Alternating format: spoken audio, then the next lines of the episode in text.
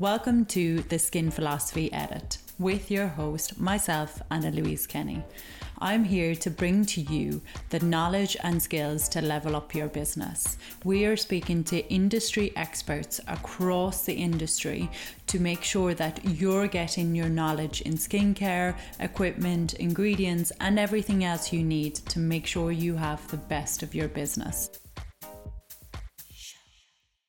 Welcome back to the Skin Philosophy Edit. I am here with Mary Jane, and we were talking about all things on beauty and aesthetics at the moment. Mary Jane's a writer for the Cork Independent and for the High Lifestyle um, in Ireland. So it's all about, you know, lifestyles, tips and tricks that Mary writes for. So, hi, how are you?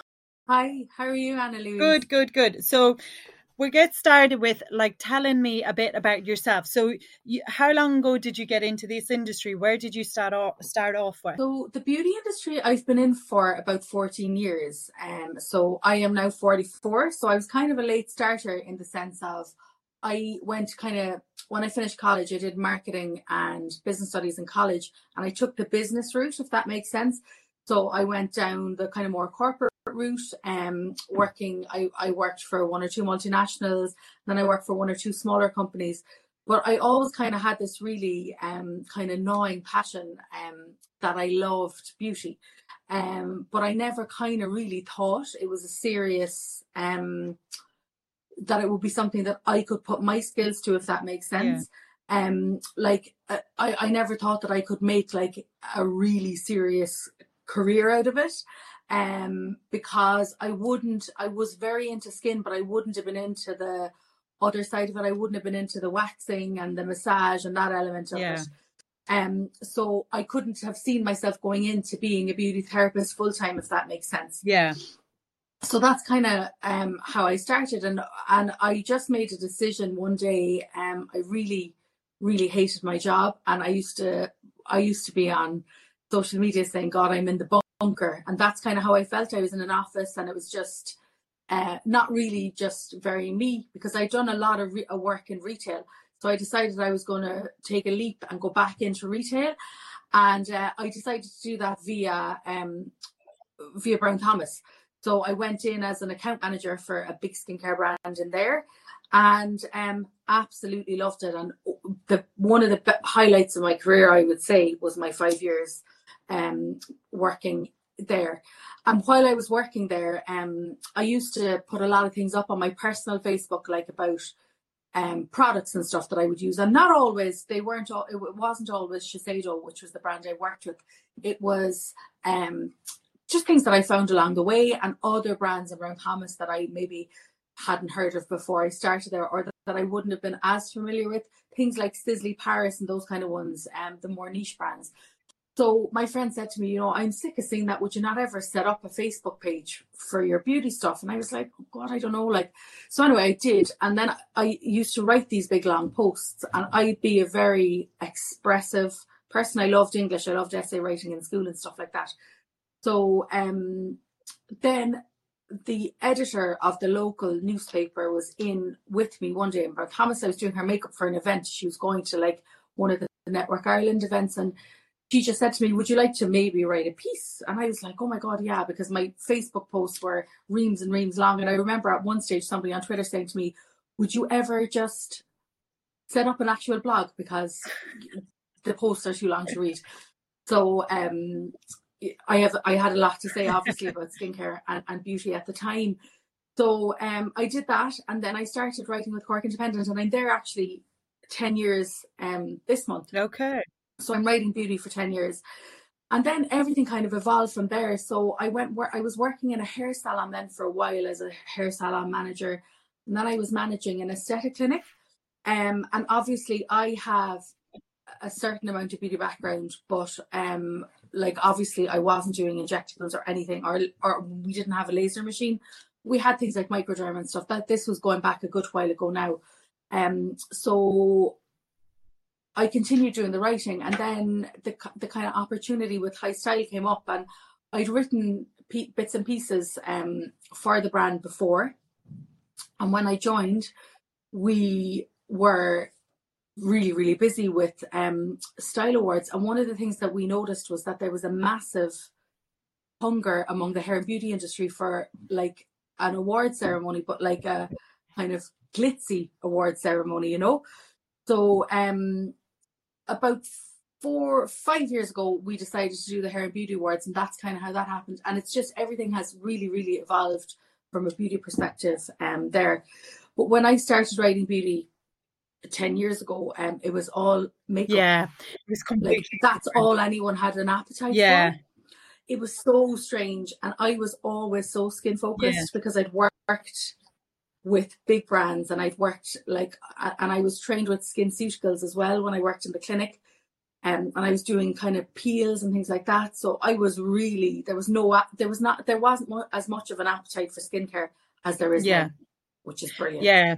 Um, Definitely during lockdown that changed it because what did they say? They said like something like 20% of um 20% of sales of skincare went up during during lockdown. So it definitely changed into that kind of people caring because they weren't wearing makeup. So then they looked at their skin a bit more on zooms like this and they went actually and I should actually fix my skin what's underneath it rather than just covering it with makeup. And I think as well um like the kind of birth of the influencer, um, which I, I would not consider myself really to be an influencer in the sense of like my following is is, is small. It's engaged, but it's quite small, and it's a byproduct of I suppose my day job. But I think with the with the advent of influencers as well, like the makeup thing was such a big thing because it was so visual, and Instagram is so visual. And I don't think skincare is necessarily as visual unless you go into before and afters or you're prepared to admit the aesthetic work that you have done. Yeah. Um, which not everyone kind of wants to, and that's their that's their own thing. But I think with with makeup, the the payoff was instant. But then, as you said, when lockdown hit, people were realizing, well, hang on a second now. I'm looking at myself on a screen all of the time. I'm focused on on myself all of the time, and you know they were talking a lot about this kind of tech neck thing, which which became a massive thing during lockdown. People were realizing, oh my god, I have been looking after my neck, um, or I'm spending all this time on a computer or a, an iPad or a phone. And of course, as well, people were spending a little bit more time outdoors. The weather was quite good, and people were noticing that they were getting pigmentation and things like that.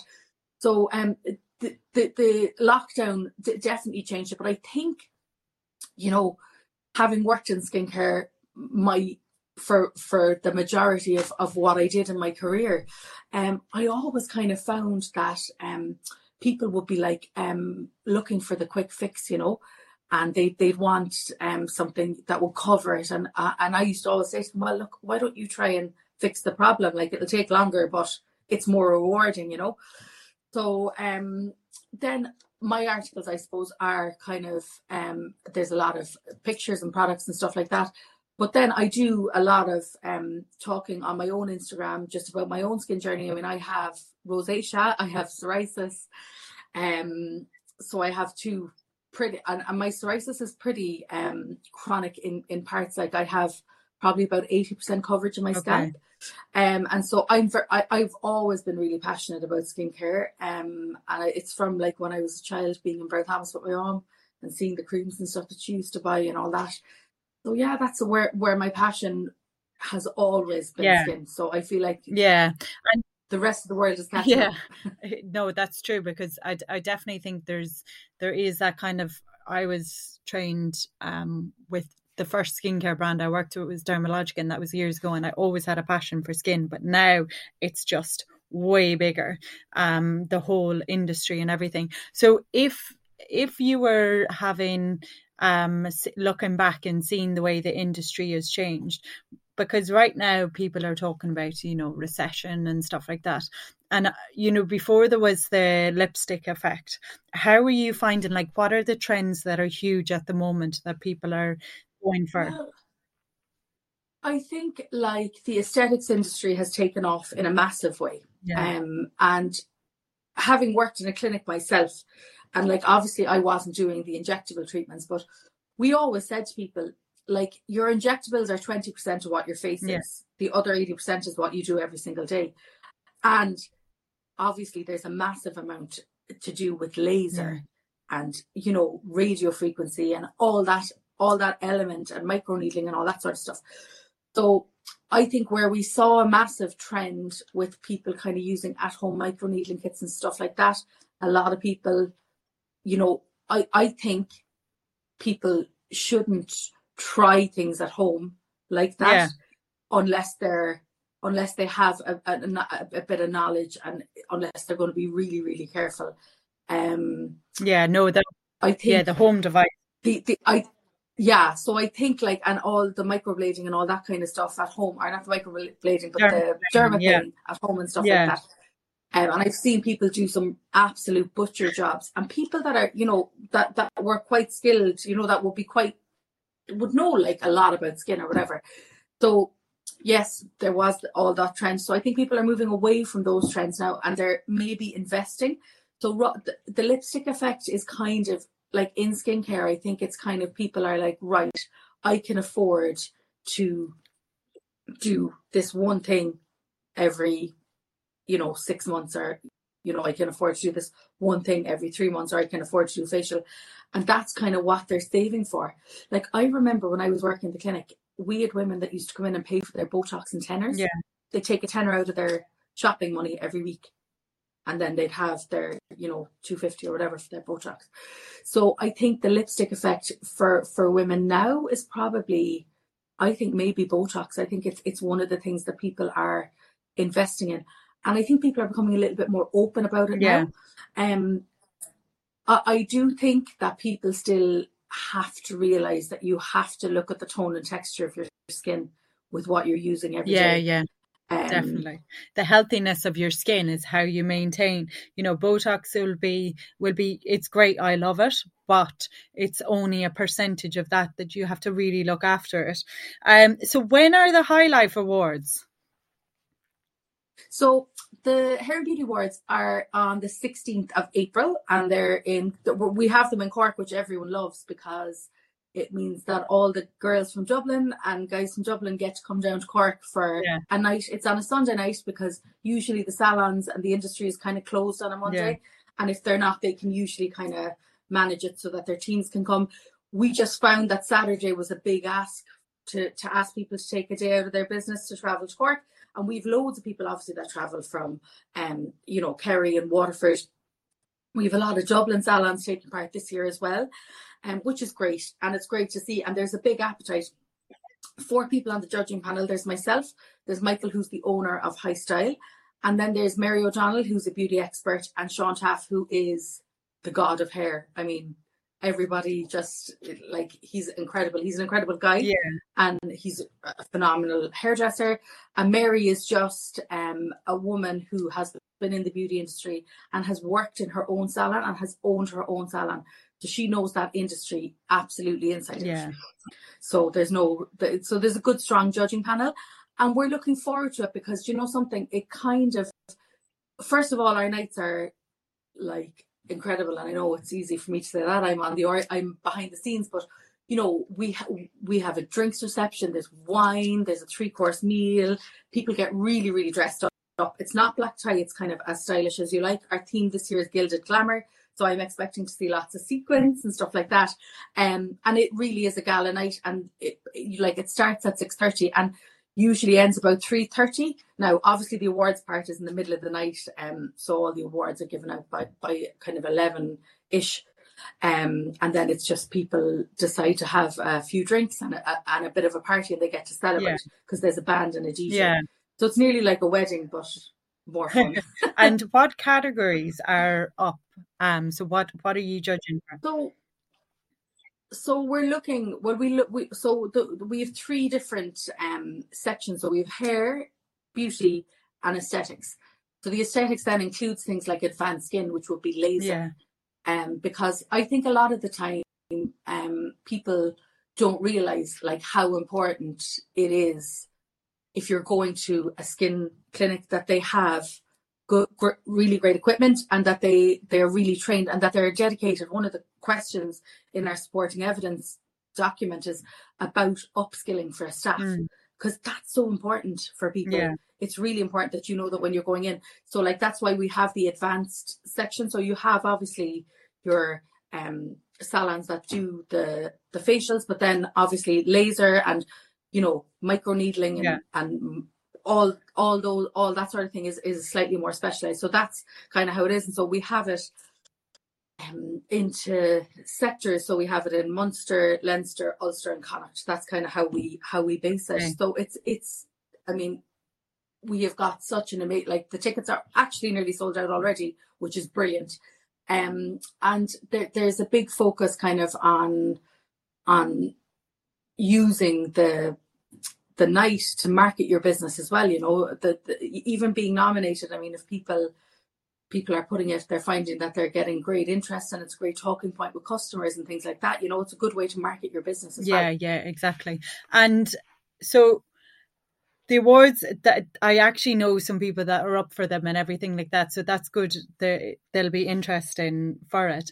So if you if someone was because I know with you at the moment you're doing, you know, your Cork independent, you're writing for them, and then you've your social media. So would you have any tips or tricks to grow, help grow your social media platform? Because, you know, it might not be huge, but it's very engaged. It's your definite followers that are following you that are very engaged with it. Yeah. Well, what I would say to people, and I, say this to, to salons all the time because they would ask me this question, like the the amount of followers that's a vanity metric, right? Mm-hmm.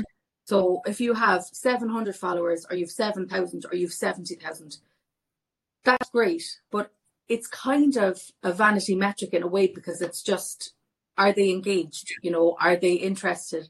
Are they are they buying? Are they messaging you, telling you that they're buying what you recommended? That's that's for me the important thing. Um, so growing your following, I suppose, is kind of being consistent and also at like uh, solving problems for people, helping people. Mm. Like there's no point. I, I don't think there's any point in having a social media platform unless you want to kind of help people, if that makes yeah. sense. Unless it's unless you're selling things, that's a that's a different thing. But say for what I do, I want to help yeah. people. So I would have people all over the world, and that's the one thing about social media is that it gives you access to people all over the world. Yeah. Um, and I've helped people in like in France and whatever, and I've given them the names of products that I think that they should use and stuff like that. So, and I think the other thing is just to be authentic as well, and like I find it sometimes like I understand that people need to make money from their social media because for some people it's their main source of income, but I do find the constant ads and it's this thing and that thing and whatever.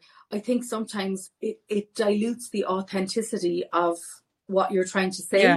Because yeah. if I'm telling you that a dermalogica cleanser is the best cleanser, and then next week I'm saying that a Nivea cleanser is the best cleanser, and the following week, so you know you've got it. You've got to like for me. I've never changed my views on what I do with my skincare. So I do, I call it the holy trinity of skincare. I do a vitamin C, an SPF, and a retinol. They're the three stables that I use, mm. right? Don't always use the same brand but like I think it's and for me that's my message being I'm going about this now a very long way of telling the story, but for me that's my co- consistency in my posting is that I always say to people, you really need if you're going to buy three good products, if your budget allows you to buy three good products, this is what it is. So it's it's not necessarily always the same vitamin C. I, I can't always afford to buy the SkinCeuticals one, or you know, or sometimes my skin might need a kind of a lower grade retinol and I might need to go with a mask as opposed to a thing. But I think it's keeping your your message consistent yeah. is really, really important because people like if people think you're only codding them, they'll they'll run away. And it's the same thing if you're a salon and you know you're saying, you know, you need a Brazilian blow dry this week, but next week then you're saying extensions are the way to go. And then the following week you're saying, Don't get extensions, they damage your hair. You have to keep your message consistent, you know. Yeah and I think sometimes that's where where people kind of jump on bandwagons of trends, you know, where they they see trends and it's like every like you know the that skin slugging thing. I my nerves were bad because of it. I was like I couldn't, you know, I was I was thinking like I can't see how this is going to work. Yeah. Prop, you know how this is this is like a fad, and it, it was a fad because it's kind of gone again. Yeah. Skin cycling is something that I think people always did.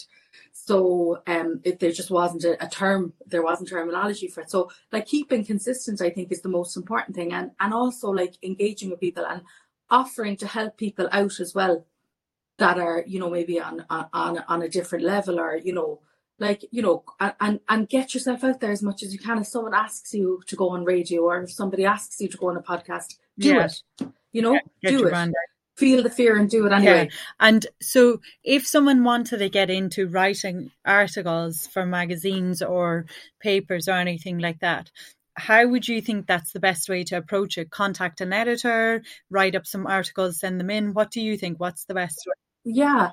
Well, I think I think one of the one of the ways of doing it is to self-publish. So to have a blog, yeah. which would have been now blogs are now websites, right? So I have a website now. It doesn't get as much love because I'm quite busy, but I would say that's probably one of the best ways to do. Um, and you know, the other thing is as well is that if it's going to be in print, and if you're if you're writing for somebody else, um, you have a kind of a responsibility to them that everything is correct and everything is accurate. So, like writing for someone else is completely different to self-publishing. But I would self-publish first, yeah. which is what I did. Um, and you know, make sure that it's it's you know you can make your point a difference, but obviously, like it needs to be grammatically correct and spell checked and all that kind of stuff. That's really important as well for a long-standing relationship because as somebody who has to edit other people's work, sometimes you can be like, oh God, you know, this is really hard.